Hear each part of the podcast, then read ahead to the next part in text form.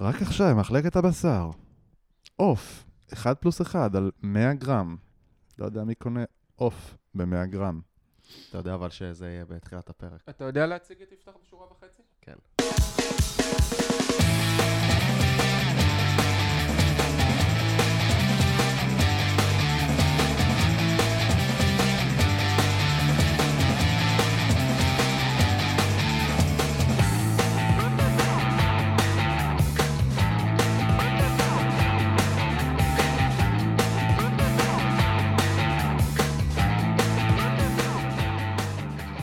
בוקר טוב, ברוכים הבאים לפרק מספר 34 של מפתחים חסרי תרבות. התאריך הבוקר הוא ה-7 לפברואר 2018. בוקר טוב, גל צלרמייר. בוקר אור אבי עציוני, מה שלומך הבוקר? שלומי בטוב, מה איתך? נחמד, נחמד, הרצית אתמול איפשהו, לא? כן, הרציתי אתמול בכנס לניהול קריירה לדור ה-XYZ. וואו. ניהול קריירה. ניהול קריירה. אני סיפרתי על, אה, על הזווית של המראיינים בזמן, בראיונות עבודה, על התהליך, אה, איך זה נראה מה, מהעיניים שלהם. איך זה נראה? אה, קשוח, לא קל, לא קל. אולי נעשה על זה פרק פעם. יש מצב. ובוקר אור גם ליפתח בר. בוקר אור, ידידים. יפתח בר, אז אתה CTO ו-co-founder של Impact Labs, נכון? כן. ייתכן שחלק ממאות אלפי המאזינים שלנו מזהים את השם, כי הזכרנו גם את ההרצאה שנתת ברוורסים על שכר, למרות שזה לא מה שנדבר עליו היום, וגם uh, הזכרנו אותך בהקשר, כשיוני צפיר התארח פה, עשיתם uh, שיר מצחיק ב- ברוורסים. שלום, קוראים לי יפתח בר, ואני יוני צפיר, נכון? כן, רק אה, אני חושב שלא זייפנו, אבל... אאוץ'. טוב, אנחנו תכף אה, נדבר אה, עם יפתח כמובן יותר, ועל מה נדבר אנחנו היום וכולי, אבל אבי, אתה רוצה רגע להגיד משהו על הקבוצת פייסבוק שלנו? אני מאוד רוצה להגיד משהו על הקבוצת פייסבוק. מה אתה רוצה שאני אגיד על הקבוצת פייסבוק? שיש לנו קבוצת פייסבוק. יש לנו קבוצת פייסבוק, אנחנו תמיד אומרים את זה בסוף הפרק, וגל אה, טוען שצריך להגיד את זה בתחילת הפרק. אתה רוצה לספר להם למה, או שאני אשמור את זה בסוד? אני לא יודע למה. אה, חשבתי שזה בגלל האנליטיקות החדשות של אייטיונס, שמאפשרים לנו insights ותובנות חדשות לגבי איך אה, אנשים מאזינים לפרקים. זה בעיקר בגלל שיש, אני חושב שכאילו לא כולם מאזינים לדקה האחרונה של הפרק, זה כאילו... שאנחנו אומרים אה, טוויטר, פייסבוק וזה. כן, אז כאילו רק שתדעו שיש קבוצה בפייסבוק, קוראים לה מפתחים חסרי תרבות הקבוצה, הקבוצה, אה, ויש שם מלא דיונים מעניינים, וגם היום, אה, ב... אם אין לכם, אחרי שתשמעו את הפרק, אם אין לכם שאלות ליפתח, אז הוא אפשר בקבוצה והוא יענה שם. לגמרי. באמת אפשר. אז על מה אנחנו מדברים היום? יפתח, על מה אנחנו מדברים היום? זה היה הרעיון שלך, אני מאוד אהבתי אותו. אני חייב להודות קודם כל שאני נורא מתרגש כאילו להיות פה, כאילו עם מלא סיבות. קודם כל, בחיים לא הייתי בפודקאסט עם אה, מאות אלפי מאזינים, וזה ממש אה, מרגש. נדיר. וחוץ מזה, אני חייב להגיד אה, שאתם נורא מצחיקים כאילו in person, זה ממש אחרת לשמוע אתכם פנים מול זה פנים לא- ולראות לא- אתכם. זה לא הפרסונה הרדיופונית שלנו? כאילו לא, אתם הרבה יותר מצחיקים in person ובמהירות רגילה, לא אחד וחצי, זה פשוט באמת, אני חושב שווה שתקליטו אולי מתישהו. וידאו. ותעשו שני שליש כאילו מהירות, כדי שמי שומע באחד וחצי יוכל ליהנות מהחוויה המלאה. עכשיו אז, כל המאזינים כאלה עושים רגע את החשבון בראש, שני שליש. כן. אז על מה מדברים היום? אה, אז אה, היום אנחנו נדבר בעצם על אה, איך אני כמתכנת אה, או מפתח יכול אה, אה, לעשות משהו בעצם כדי אה, להיות טוב יותר בסקילס שלי. אנחנו נדבר על איזשהו מודל שנקרא מודל אה, דרייפוס, אה, שאני אה, נחשפתי אליו אה, דרך איזשהו ספר שקראתי, אה, ובעצם ה WIIFMים שלנו להיום הופה. יהיו... אה, שמע, הוא בא מוכן. מה זה וויפם, אבי? וויפים זה What's in it for me, למה לכם להאזין לפרק הזה? אז כן, אז ה WIIFM שלנו הוא. אז ה WIIFM שלנו היום בעצם הם אה, אה, איך אנחנו בעצם נזהה אה, כמה אנחנו טובים ב skills מסוימים, אה, איפה אנחנו נמצאים, וניתן רעיונות לאיך אפשר בעצם להשתפר, מה, מה כדאי לעשות בכל skill כזה, וזה בעצם טוב גם למפתחים וגם למנהלים שרוצים אה, להבין מה לעשות עם העובדים שלהם ואיך אה, לאתגר אני אותם. חושב שזה נכון לכל אה, תחום בחיים, זה איזשהו מודל שמדבר על mastery או על experience או mastery. האמת אה. שזה זה מתאים לדבר על זה השבוע כאילו בול, מכמה סיבות, אבל בין היתר, אה, מישהו בקבוצה שלנו, בפייסבוק, מפתחים חסרי תרבות, הקבוצה, תודה, גל. אה, בכיף, אה, אז הוא אמר ש... הוא, הוא שאל איזה שאלה, איזה, אה, איזה כלים צריך מתכנת ג'וניור, או משהו כזה, נכון? כן. אמ, ו- ובמקביל יש איזשהו פוסט שקראתי, אני אשים אחרי זה את, ה- את, ה- את הלינק אליו של אה, שם, שהוא כתב על, אה, אוקיי, אז אתה עכשיו סיניור דבלופר, כן? מה זה אומר? אני חושב שכאילו ההבדלים האלה בין ג'וניור לאדוונס, לסיניור וכולי וכולי, שגם נדבר עליהם בהמשך, הם לפעמים לא כל כך מובנים או מובנים, וזה טוב לתת גם כאילו את הרקע של מה זה בדיוק ואיך אנחנו מתקדמים משלב לשלב. ואני חושב שזה גם טוב, טוב, אנחנו צוללים לוויפים, אני, לא, אני עוד לא רוצה לעשות את זה, אנחנו צוללים לנושא, סליחה.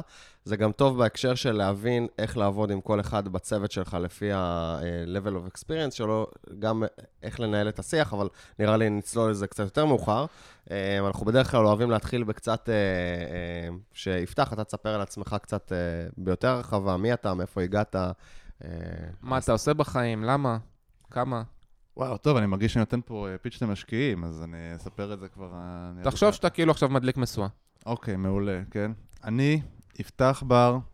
אה, טוב, אז אני אספר ממש בקצרה, כי לא נראה לי שזה מעניין את אה, כל מאות אלפי, אולי רק איזה עשר אלף ככה. אה, אז בגדול, אני בן 32, אני נשוי, פלוס אפס. אה, אני עשיתי תואר ראשון לפני הצבא בבר אילן, מתמטיקה, מדעי המחשב. אה, סיימתי בגיל 18. אה, אחרי זה הייתי בחיל המודיעין, אה, 8200, אה, ארבע שנים, שם הדרכתי הרבה, יותר נדבר אולי טיפה על ההדרכה ועל הנושא, למה, למה כל כך הנושא הזה של להכשיר אנשים כל כך יקר לליבי. עבדתי משהו כמו עשר שנים בתעשייה, אחר כך השתחררתי בעצם בערך בגיל 22. עבדתי בכל מיני סטארט-אפים, בשווקים שונים. בחמש שנים האחרונות בעצם, לפני החברה שלי עכשיו, אני אה, אה, עשיתי אה, freelancing, אה, ייעוץ עם אה, שותף, עם אה, אביב אה, בן יוסף, ובעצם עזרנו לכל מיני חברות סטארט-אפ בבעיות טכנולוגיות מורכבות שהיו להם. אה, ולפני בערך אה, שלוש שנים, האמת שזה היה שלוש, שלוש וקצת שנים, אה, בשיתוף פעולה עם משרד החינוך בעצם הקמתי אה, אה, תחרות לילדים בתיכונים שנקראת Skills. אה, היום קוראים לה תחרות הסייבר בישראל, זה בשיתוף פעולה עם CodeMonkey, מי שמכיר, שזה אגב חברה מאוד מדליקה. היה לך הרצאה על זה ב Reversim שנה שעברה, נכון? אה, נכון, הייתה הרצאה על זה ב Reversim. שנה שעברה, כן. בגדול מה שעשינו זה בעצם פיתחנו איזשהו משחק מחשב.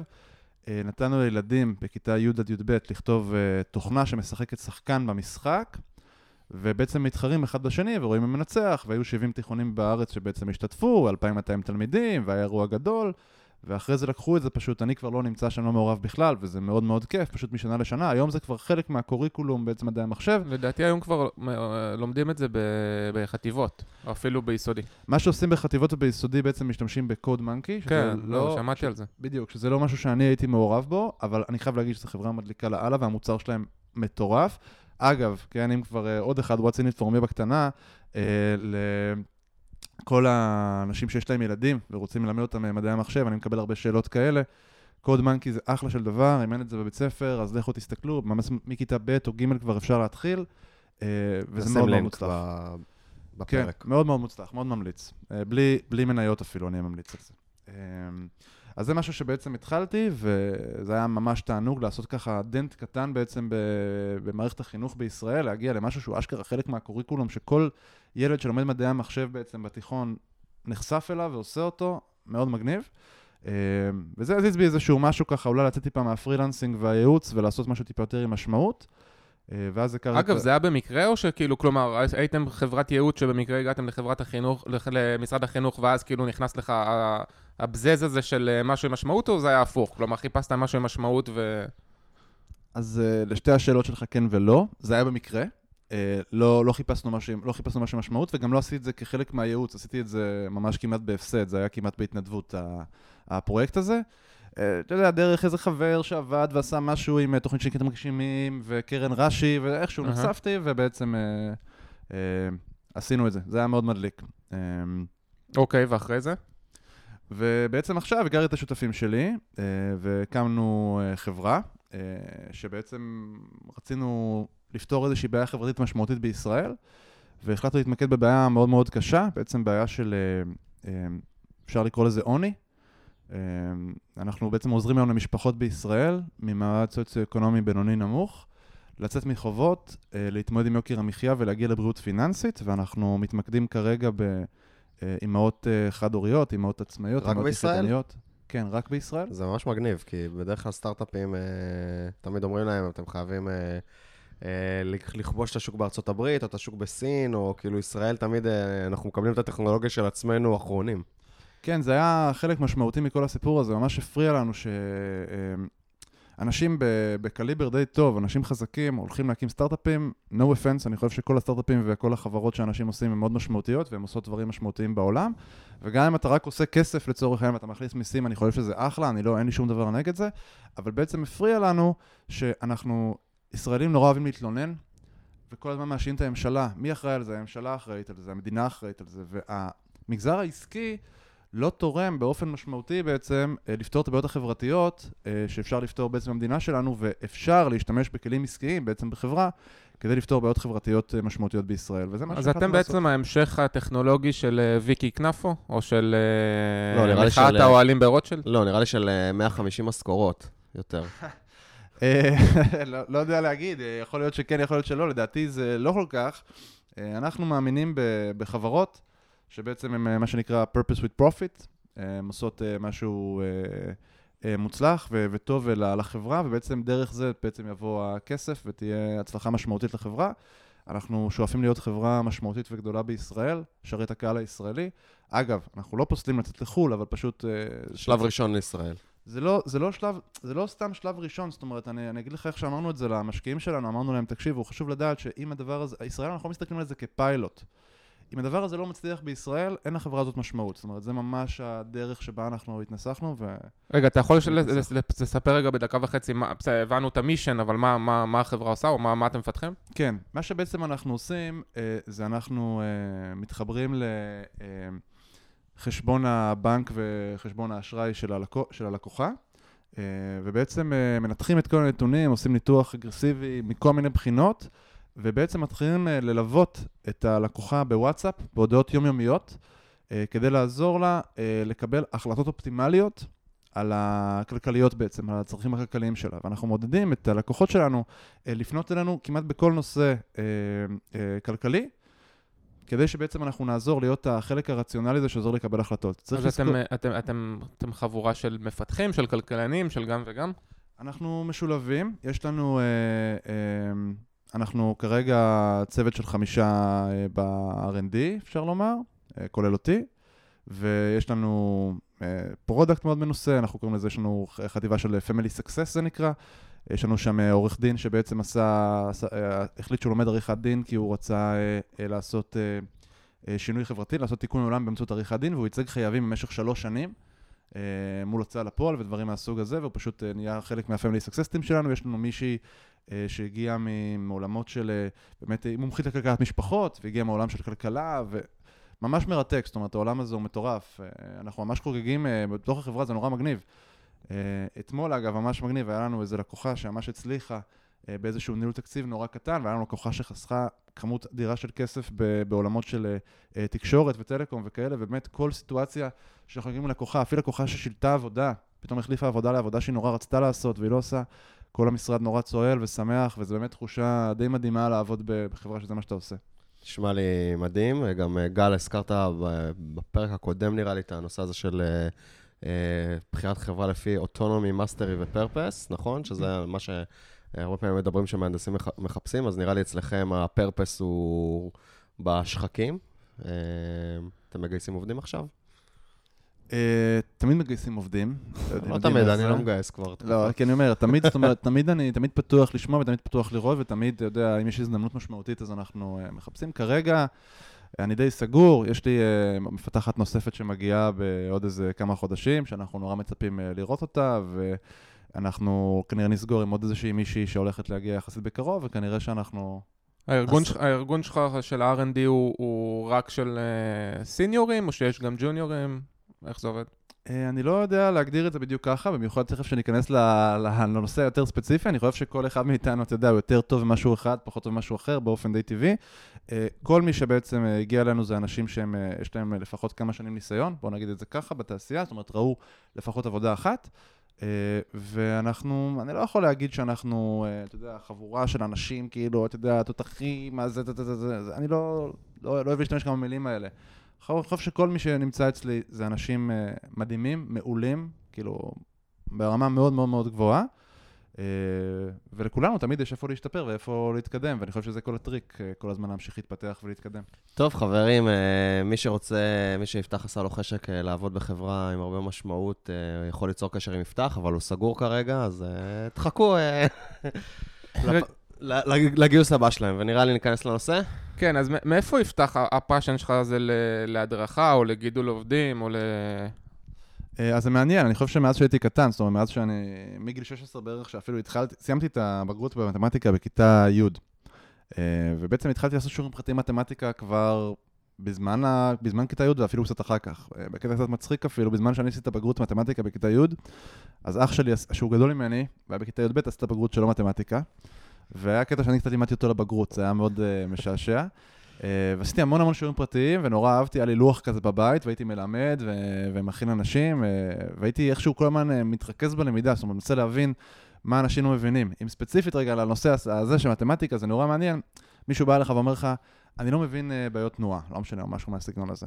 ואז uh, אתה ניגש לבעיה, ואתה אומר, אוקיי, ואז הוא קורא את הבעיה, uh, ואז הוא uh, מסתכל ו- ומפרק את הבעיה למשוואות הנכונות, וכאילו, אתה מסתכל, אוקיי, הוא פתר, הוא, הוא, הוא כאילו עשה את האנלוגיה הנכונה, או את הבעיית תנועה פרק למשוואות הנכונות, ואז הוא מתחיל לפתור, ומתחלף לו שם באמצע, כי הכתב שלו מכוער, אז מתחלף לו בין פלוס למינוס איזשהו משהו, ואז הוא מגיע לתוצאה לא נכונה, ואומר, אתה רואה, הנה, אני לא יודע בעיות תנועה.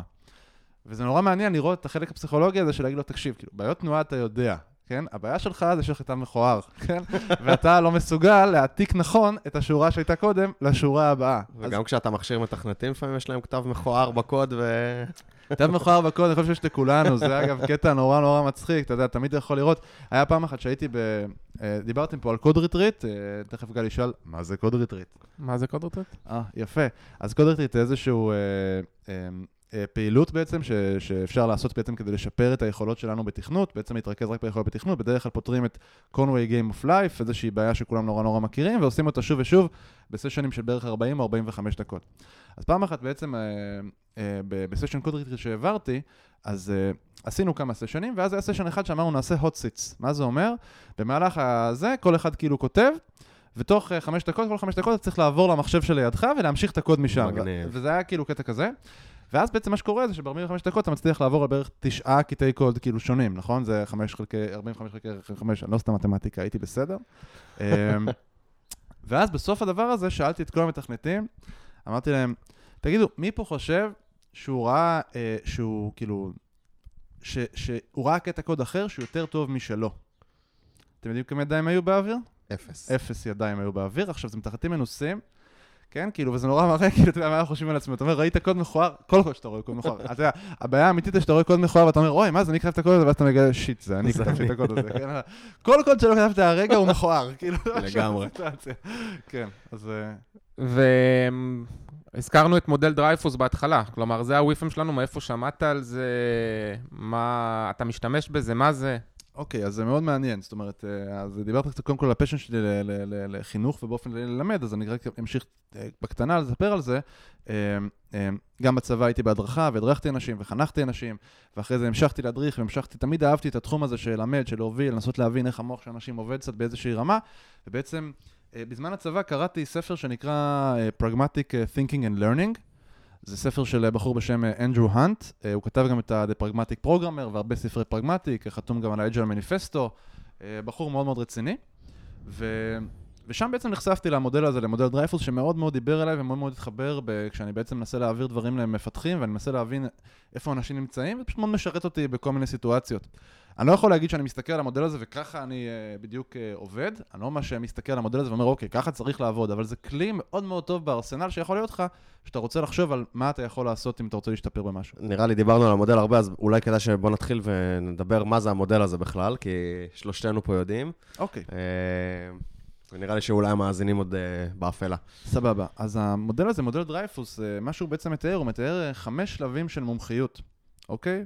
החמש שלבים האלה, בקצרה, שוב, אין לי סיכוי שתזכרו. חמישה, אבל לא סופר, אתה מתמטיקאי, לא, לא ספ- בלשן. ספציפית ספרתי וזה כן. יצא חמש, אבל כן, אתה צודק. גם טוב ממש במתמטיקה. אה, כן, אז אה, כבר לא, פעם זה היה ככה.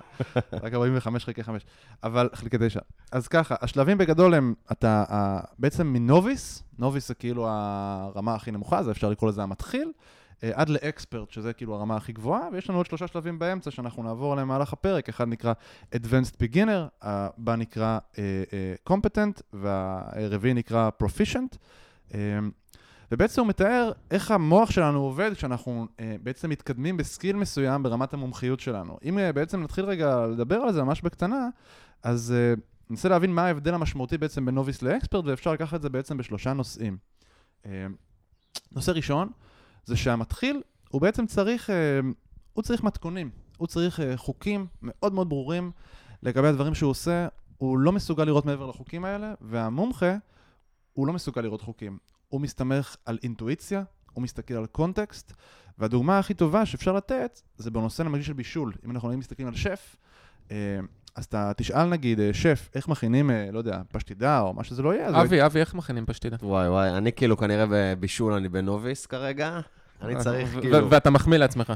ברמה שכאילו אנשים אומרים מה, אתה לא יודע לבשל זה? ואני אומר, היה כתוב לחתוך את החצילים ב- בחצי סנטימטר. מאיפה אני יודע? מה, אני מביא סרגל עכשיו כדי לחתוך בחצי סנטימטר? אני צריך חוקים ברורים לבישול. חצי סנטימטר דווקא זה חוק מעולה, כי אתה יכול לדעת אם זה טוב או לא טוב, ויש לך איזשהו מנגנון נכון. אשכרה להסתכל על זה, אבל באמת אם תשאל שף איך להכין עכשיו, שף מומחה, איך להכין, אה, לא יודע, פשטידה, אז הוא יגיד לך, שמע, אתה שם, אה, אתה יודע, קצת מזה, אתה מוסיף קורת קצת ככה, מלח." אתה מוסיף קורת, בדיוק, אתה יודע, מה זה לעזאזל קורת מלח, מה זה לעזאזל אומר? ואז הוא אומר, ואתה שם את זה בתנור עד שזה מוכן. מה זה עד שזה מוכן? כאילו, מה, איזה כמה מעלות אני שם וזה, עכשיו... המתחיל צריך לקבל 20 דקות, מה בדיוק צריך להיות כתוב בתנור שלי, כאילו כמה מעלות, כאילו מה... עכשיו, אבל המומחה זה לא שהוא סתם מניאק, כן? זה לא הסיטואציה. הוא באמת ככה מבשל את זה, זאת אומרת שהוא חושב כמה אני מבשל את זה עד שזה מוכן, הוא יודע להרגיש את זה, זאת אומרת, הוא לא הוא. לפי הריח, לפי הריח. לפי הריח, לפי איך שזה נראה, לפי הצבע, הוא גם יש לו הרבה קונטקסט בראש, הוא אומר, איך אני יכול להסביר לך עכשיו איך להכין את זה? שמע, איזה תנור זה? מה העונה? איזה מוצרים יש לך? מה אתה מגיש ליד? כאילו, מה עוד יש? האם המוצרים האלה מהמקום הזה או מהמקום הזה? האם אנחנו משתמשים בגבינה מהסוג הזה או מהסוג הזה? וככה הוא אשכרה מקבל החלטה. עכשיו, הוא לא מקבל ככה את ההחלטה, זה לא שיש לו סט חוקים בראש. אבל אינטואיטיבית, מכל הניסיון שיש לו, הוא מסתכל על הסיטואציה, ואז הוא יודע בעצם להגיד, להחליט מה לעשות. שנייה, אז המודל דרייפוס הזה הוא בכלל לא משהו שהוא...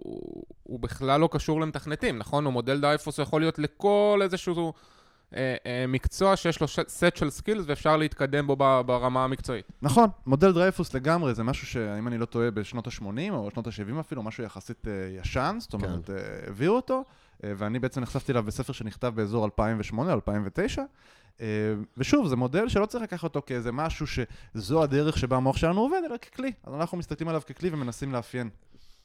טוב, יפתח, אה, עם כל הכבוד למאסטר שף, ו- ויש כבוד, אה, איך, איך אנחנו מחברים את הסיפור הזה למתכנתים? איפה זה פוגש את המאות אלפי מאזינים שלנו? מעולה, אז זה באמת כשאתה מסתכל באמת על ההבדל בין novice ל expert, אתה יכול להסתכל על זה גם ברמה של בעצם מפתחים. עכשיו, כשאנחנו מדברים על מפתחים, שווה להגיד עוד דבר אחד לפני שאנחנו נכנסים, זה שמפתח זה לא skill בפני עצמו כאילו נטו, להגיד, אוקיי, אני מפתח, באיזה, באיזה רמה אני, באיזה רמה אני נמצא. לא, יש לך set of skills מאוד משמעותי, מאוד רחב. ואתה בעצם מסתכל מה, כאילו, איפה אני נמצא בכל skill כזה. מה לדוגמה? אה, לדוגמה, אני יכול להגיד... איזה skills, שנבין את הטרמינולוגיה שלך. לדוגמה, לדוגמה אני יכול להגיד, אה, אני אקח דוגמה מאוד פשוטה, ב Git, סבבה? כמה אני טוב ב-version controlling וב Git ועבודה עם Git. כמה אני טוב, אתה יודע, כמה אני חזק ב...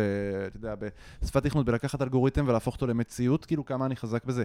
כמה אני חזק בלתת priorities, וכמה אני חזק בניהול הזמן שלי. כמה... אז בקיצור, ב endorsement ב LinkedIn, נכון? זה כן, בגדול, בגדול כאילו זו הדרך. מודל אה, דרייפוס כאילו. חזה את LinkedIn אה, הרבה שנים סתם, כן, אבל... כן, כן. אפשר אפשר לומר ב endorsement ב LinkedIn משהו ברמה הזאת. אז, אז בוא, אז נראה לי בוא נתחיל אה, לצלול אה, למודל ונדבר על כל אה, שלב. אז, אז אנחנו מתחילים בנוביס, ודיברת על זה שבעצם בכל תחום בחיים אנחנו יכולים להיות ברמות מומחיות שונות, ואנחנו מתחילים בנוביס. מה זה אומר להיות נוביס? אז בעצם, אם אני נוביסט למשל, אז זה אומר ששוב, אני צריך חוקים.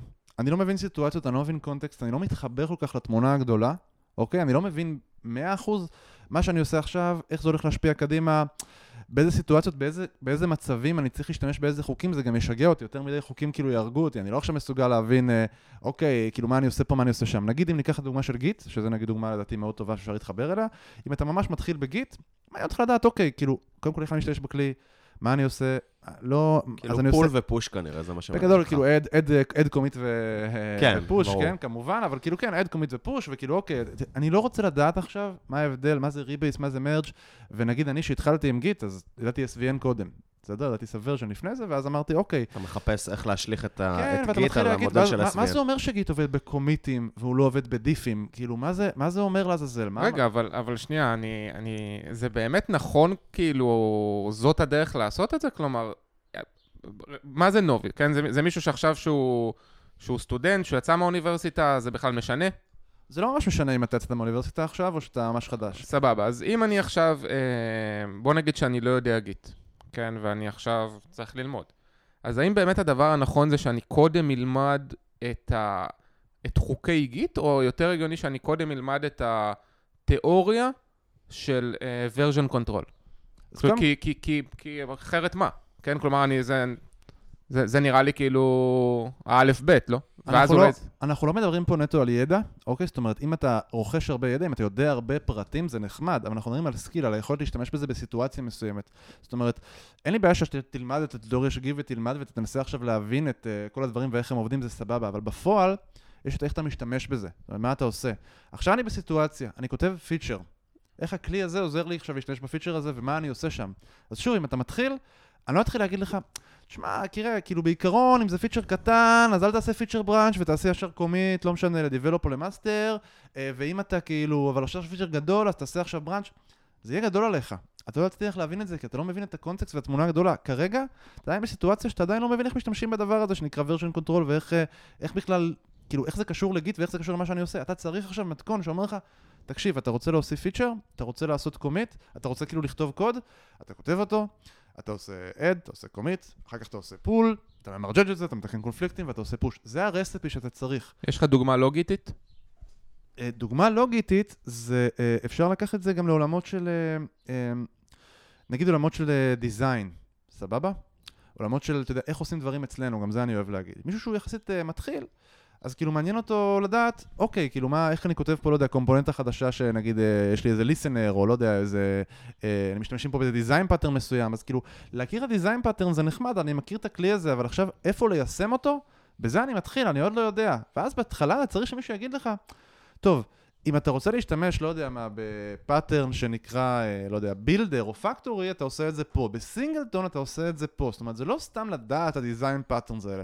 צריך לדעת איפה אני משתמש בהם. וכמישהו מתחיל, אני צריך פחות או יותר, כאילו, חוקים ברורים שאומרים לי, בסיטואציה כזו נכון לעשות ככה. אני אקח את זה גם לכמות של, אתה יודע, קוד יותר פשוט.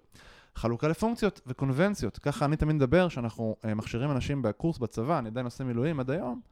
אז אני מדבר על זה שקונבנציות, כן, זה, זה נורא נורא חשוב ויש לזה הרבה דברים משמעותיים, אבל נגיד כל מיני חוקים שאומרים, מעל כל מתודה תכתוב הערה, בסדר? Java דוק, אם אנחנו מדברים על Java או דברים מהסוג הזה. למתכנת מתחיל, הוא לא יכול להבין קונטקסט, ואתה יודע, אם אתה מסתכל על מישהו שמפתח כבר עשר שנים, אז הוא אומר, כן, אבל אתה יודע, מה, על הגטרים והסטרים אני לא צריך, ו... עכשיו לך תתחיל להגיד למפתח המתחיל, תקשיב, כאילו, גטרים וסטרים כן, הפונקציה הזאת לא, לא, כי יש לה. שורה אחת, וזה... כן, ואז אתה יודע, כי אתה, אתה יודע, בסוף אתה מסתכל, הרבה פעמים, ש... אתה יודע, ואז בא אליי לפעמים איזה מישהו מתחיל, ואומר לי, תקשיב, פה אני צריך לכתוב על הדבר הזה הערה, ואז אני מוצא את עצמי כזה, תשמע, זה תלוי, אני לא יודע, כאילו, כמה הולכים להשתמש עוד בקוד, כי מה קורה? כי אני מבין context, כן? כי אני יש טיפה יותר ניסיון, ואני טיפה יותר מנוסה, ואני יודע שלקבל החלטה בעצמי, זה גם מצחיק, כי תחשוב על זה, כאילו, בדיוק באותה סיטואציה, אתה מקבל יותר אינטואיטיבית את החלטה, אתה לא בדיוק, כאילו, יודע עכשיו לקחת את כל מרחב השיקולים, אתה מסתכל על זה ואתה אומר, כן, פה נראה לי שצריך comment. יש לי blog post שמדבר על, אה, על המסע שלי בנושא של comments, בתקופה שעוד הייתי כותב אה, בלוגים, אני כבר לא מתחזק את הבלוג הזה שנים, אבל כתבתי שם על, ה, על למה אני נגד הערות בקוד, לפחות אה, דיברנו על זה בפרק של, של מכסחי המיתוס עם קוד נקי. דיברתי שם על למה אני היום משתדל לא לכתוב הערות בקוד, ובדרך כלל הערות בקוד נראות לי כמו קוד סמל, אבל הראיתי קוד שלי אה, שכתבתי בתקופת הצבא, זה כמובן היה שחזור, שכאילו כתבתי שם על כל שורה, כאילו, אתה יודע, אתה עושה assign למשתנה, אתה כותב כאילו, now I'm assigning uh, integer to, כאילו, עכשיו, זה ברור, כאילו, אין מתכנת שרואה את זה ולא מבין מה זה אומר, אבל בתור uh, נוביס אמרו לי הערות בקוד זה חשוב, אז uh, כתבתי על כל uh, שורת קוד, כתבתי הערה. עכשיו, זה חשוב להגיד, כן? החוק הזה, קודם כל אין פה עניין של נכון או לא נכון, האם החוק הזה נכון או לא נכון, זה לא העניין, העניין הוא, יכול להיות שהחוק יהיה הפוך, יגיד, אל תכתוב הערות בכלל בקוד, זה לא משנה, אבל אתה כמתחיל צריך חוקים, זה מה שאתה נאחז בו. אתה צריך לשמוע סט של חוקים שאתה חושב שהם סבבה, שהם הגיוניים עבורך, ואז אתה צריך להתחיל להשתמש בהם. זה כשאתה נוביס, זה מה שאתה צריך. אז מפתחים שהם נוביס, הם צריכים אה, אה, מתכונים, נכון? כן. ומה מה המנהלים שמנהלים מפתחים שהם נוביס צריכים לעשות? צריכים לתת להם מתכונים, גם אם זה לא נכון. זה פה יפה שווה להגיד, עוד לא, עוד לא הגענו לקטע של אקספרט ואקספרט, וכאילו מישהו שהוא מומחה, אבל לפעמים מומחה זה לא המדריך הכי טוב בשבילך. אני אקח את זה לדוגמה הכי יפה, כן, אני אוהב את זה גם בדב-אופס, סבבה? שכאילו, אתה יודע, עכשיו בא לך מפתח מתחיל למשרד, ואז כאילו הוא אומר, תשמע, זה לא עובד לי פה. אז בא אליו איזה מישהו כזה סופר חזק, ואומר לו, אה, כן, תקשיב, פשוט תקנפק את ה-Nginx שלך וזה יהיה בסדר. כזה, מה? עכשיו, אצלו, לקנפק את ה-Nginx, זה באמת ככה, הוא חושב, הוא אומר, מה, אני יודע באיזה סביבה אתה מדבר איתי, אני יודע איזה מערכת הפעלה זה, אני יודע איזה סטטוס ה-Nginx נמצא כרגע. אז המומחה הזה, הוא לא בהכרח המדריך הכי טוב בשבילך, צריך להיות מומחה אולי גם קצת בללמד כדי... כן, כאילו... קוראים לזה, זה, זה תופעה שקוראים לה curse of knowledge, כן? כלומר, רואים אותה הרבה מאוד באוניברסיטאות, שיכול להיות שיש איזשהו פרופסור שהוא כאילו, הוא אלוף במתמטיקה בדידה, כן? עכשיו, הוא יושב מול uh, אה, 200 אנשים והוא מנסה להסביר להם איזה שטות בקומבינטוריקה, והוא פשוט כאילו, בראש שלו זה שם מרחף, והוא כתב על זה כבר מחקרים, כן? הוא כנראה איזה... אתה מתמטיקאי, לא איך קוראים לזה, ארדן 2, אני יודע מה. אמ, אבל הוא, הוא, הוא לא מצליח להסביר להם. הוא, הוא, זה כבר, הוא לא מסוגל להביא את עצמו למצב שהם, שהוא מבין מה הם לא מבינים, זה כבר בכלל לא שם. אין לו, אין לו את האמפתיה להבין מה, מה הם חווים. היכולת לפרק נושא למשהו נורא נורא קטן, ובעצם להנגיש את זה למישהו מתחיל, זה קשה. נכון. בסדר? זה לא כל כך פשוט. אז, אז נגיד, התקדמנו, כן? אנחנו כבר לא נוביס, מה אנחנו? אז אחרי שאתה בעצם אה, נוביס, אחרי שאתה בעצם, אה, איך אתה בעצם מתקדם גם לרמה הבאה, בוא נגיד, אתה פשוט מאוד לוקח קצת של חוקים ואתה מתחיל לתרגל אותם. אתה מתחיל לתרגל אותם. אגב, כשאתה נוביס, גם יש עוד משהו, יש תופעה מאוד משמעותית ששווה רק להגיד, אתה, אתה לא מצליח לדבק כל כך בעיות. אתה לא מצליח, תחשבו עוד שנייה על, ה, על הקורס הראשון שלכם מבוא למדעי המחשב ב-C++, קיבלתם שגיאת קומפילציה. נורא. כן, אתה, אין לך מושג כאילו. באוניברסיטה, אז באמת, כש, כשעשינו קורס בג'אווה, אני כבר אה, כשהייתי בתואר שנה ב', היה לי כבר, נראה לי חמש שנות ניסיון, דוטנט זה כמעט כמו ג'אווה, ואנשים בתואר שלי שהתחרו, שהתחרו, שעשו שיעורי בית בג'אווה, אז הם היו נתקעים על כאילו אקספשנים כמו null pointer exception ו-index out of bound, והיו כזה ב Messenger הזה, או ב Gchat, לא זוכר איפה דיברנו, עוד לא בוואטסאפ, היו כותבים כזה, יואו, אני לא יכול, אני שובר את הראש וזה, והייתי אומר להם, שלחו לי את השגיאה. לא, לא, אני לא רוצה לבזבז לך זמן וזה, אני מסיים, תשלחו לי רגע. ואז כזה הם כותבים לי, null pointer exception. אני אומר להם, לא, את כל השגיאה, לא, אבל זה ארוך. אתה... אמרתי להם, אבל ככה אני מוצא לכם את זה תוך שנייה. ואז כשהייתי מקבל את ה stack trace, הייתי אומר להם, הנה, פה יש לכם null. וכזה, יואו, איך עלית על זה? ולי כאילו זה נראה הכי טריוויאלי בעולם, ובאמת, הם מאוד פחדו להפריע לי, כאילו, עם ה stack trace הארוך הזה. בדיוק, כי מה שקורה, אגב, זה נורא מצחיק, שאתה כאילו novice, ועוד רגע אנחנו נעבור לשלב הבא, כן? שאתה novice, בעצם הכל נראה לך גם רלוונטי. זאת כן. אומרת, אתה... הרלוונטיות זה הכל. איפה להתחיל? לא יודע, הכל. אתה יודע, יש לך פתאום איזה בעיה, כאילו, אה, אתה יודע, אני אקח את זה לדוגמה של סבתא שלי שיש לה בעיה במחשב, אז כאילו היא אומרת, המחשב שלי לא עובד, אתה יודע, אבל כאילו הבעיה היא שלא יודע מה, שהחלון כן. שלה זז ימינה, אתה יודע, אתה כאילו, אתה מגיע ואתה אומר, כאילו, אתה בכלל לא מבין אפילו שיש לה בעיה, אבל כאילו, היא לא מסוגלת, הרי מן הסתם, פשוט לפרק את זה, כאילו, בצורה מאוד מאוד מאוד טובה אה, לכל החלקים. ואותו דבר שאתה מקבל שגיאת קומפילציה בהתחלה, אתה לא יודע איפה הבעיה. המחשב שלי לא עובד, כאילו, אתה לא יודע, פשוט לא יודע, הקוד שכתבתי לא נכון. כאילו, יש בעיה בקומפיילר. כן, יש בעיה בקומפיילר, אתה לא יודע. זה מה שאתה עוד אומר באוניברסיטה. אז עכשיו באמת אתה נוביס, התחלת לתרגל והתחלת לעשות דברים, ולאט לאט, ככל שאתה לומד יותר ויותר חוקים, אתה בעצם עובר לשלב של להיות Advanced Beginner. ומתי אתה יודע שאתה Advanced Beginner? אתה מתחיל בעצם לנסות את החוקים האלה בסיטואציות שונות. בסדר? אתה מתחיל לעשות את זה בכל מיני, אתה עדיין לא מצליח לפתור בעיות מורכבות, אבל אתה מתחיל להתנסות בכל החוקים האלה בכל מיני סיטואציות. למשל, ניקח לדוגמה של קומנטים, כן? זה שוב, זה מגיע קצת עם ניסיון. ניקח לדוגמה של קומנטים בקוד, אז פתאום, או קומנטים בקוד אולי זו דוגמה קצת דבילית, uh, כי זה לא מאוד משתנה, אבל אתה יודע, אני עושה קומנטים במקום אחד, אני, קומנטים במקום, אני מתחיל לקרוא קומנטים של אנשים אחרים, אני מבין איך זה תורם לי, אני מתחיל להבין קצת דברים. אני מתנסה בזה בעוד סיטואציות. כן? בפונקציה יותר גדולה, פונקציה יותר קטנה, אני רואה איפה זה הגיוני, איפה זה פחות הגיוני, ופתאום מתחיל להבין, מקבל איזושהי תפיסה של החוק הזה, ושאני משתמש בו בכל מיני סיטואציות, מה פחות או יותר קורה איתו. אם נגיד אנחנו חוזרים רגע לדוגמת הבישול, כן, אנחנו ב- בתוך המאות אלפים, אני בטוח שיש עשרות אלפים שהם מבשלים, אז נגיד בתור נוביס, אני, אנחנו למדנו שכדי אה, להכין פסטה, כן, אנחנו צריכים, ברגע שהמים מספיק חמים, לשים מלח. למה שמים מלח? מה זה ש- מספיק חמים? סתם. זה כשיש, כשיש בועות במים. אז למה שמים מלח? כי המלח מוריד את הטמפרטורה של המים, כן? ואז ה... כשמכניסים את הפ... עכשיו יכול להיות שאני אקח את החוק הזה, שאומר שכשאני שם מלח בתוך מים רותחים הטמפרטורה יורדת, ואשתמש בזה גם כשאני מכין, לא יודע מה, אה, ביצת, אה, ביצה שלוקה. דוגמה נהדרת, גל. עם. כל הכבוד למאסטר שף אבל. עם כל הכבוד למאסטר שף, אז יש לך דוגמה לזה. האמת שעשית לי חשק לפסטה היום בצהריים. אמ, סגור. כן, לגמרי, אפשר לקחת את זה לגמרי לעולמות של design patterns, כן? אתה מתחיל להשתמש בעצם, אתה מתחיל ללמוד, לא יודע, אתה למדת חוק שאומר שכשיש לך, אה, יודעים, בוא ניקח את זה לעולם אחר, בסדר? לעולם של, אה, של טסטים, סבבה? יש לי חוק שאומר, אני עושה unit test לכל דבר שאני עושה. אני יודע שאבי מאוד אוהב את החוק הזה. כן, היה לנו שיחה על. זה אתמול בטלפון. כן, אז כאילו לצורך העניין אני עושה unit test לכל דבר שאני עושה, זה חוק, כן, זה סוג של חוק, תעשה unit test לכל דבר. ואז אתה מתחיל להתנסות ואתה אומר, אוקיי, אז אני עושה unit test לחתיכה שמה שאנחנו קוראים לה leaf, שזה בעצם חתיכה שלא תלויה בשום דבר, כאילו זה בעצם אה, אה, הסוף כן, של ה... הקצה של העץ. הקצה של אה, העץ, כי כן. אין לו שום תלות, כאילו אין שום דבר לעשות לו סטאבים ו mocking ולא צריך לצמלץ שום דבר מסביב, אפשר פשוט לבדוק את זה, זה אלגוריתם בסיסי, אה, לבדוק פעולה פלוס לצורך העניין. אז אני עושה טסטים לזה, ואני אומר, אוקיי, זה עובד, כן, תמיד הדוגמאות גם של טסטים הם כאלה, נכון? זה, אה, ברור, אה, ברור כן, צריך אה. טסטים, ואז אתה אומר, אחלה, החוק מעולה, אני אשליך את זה על הכל.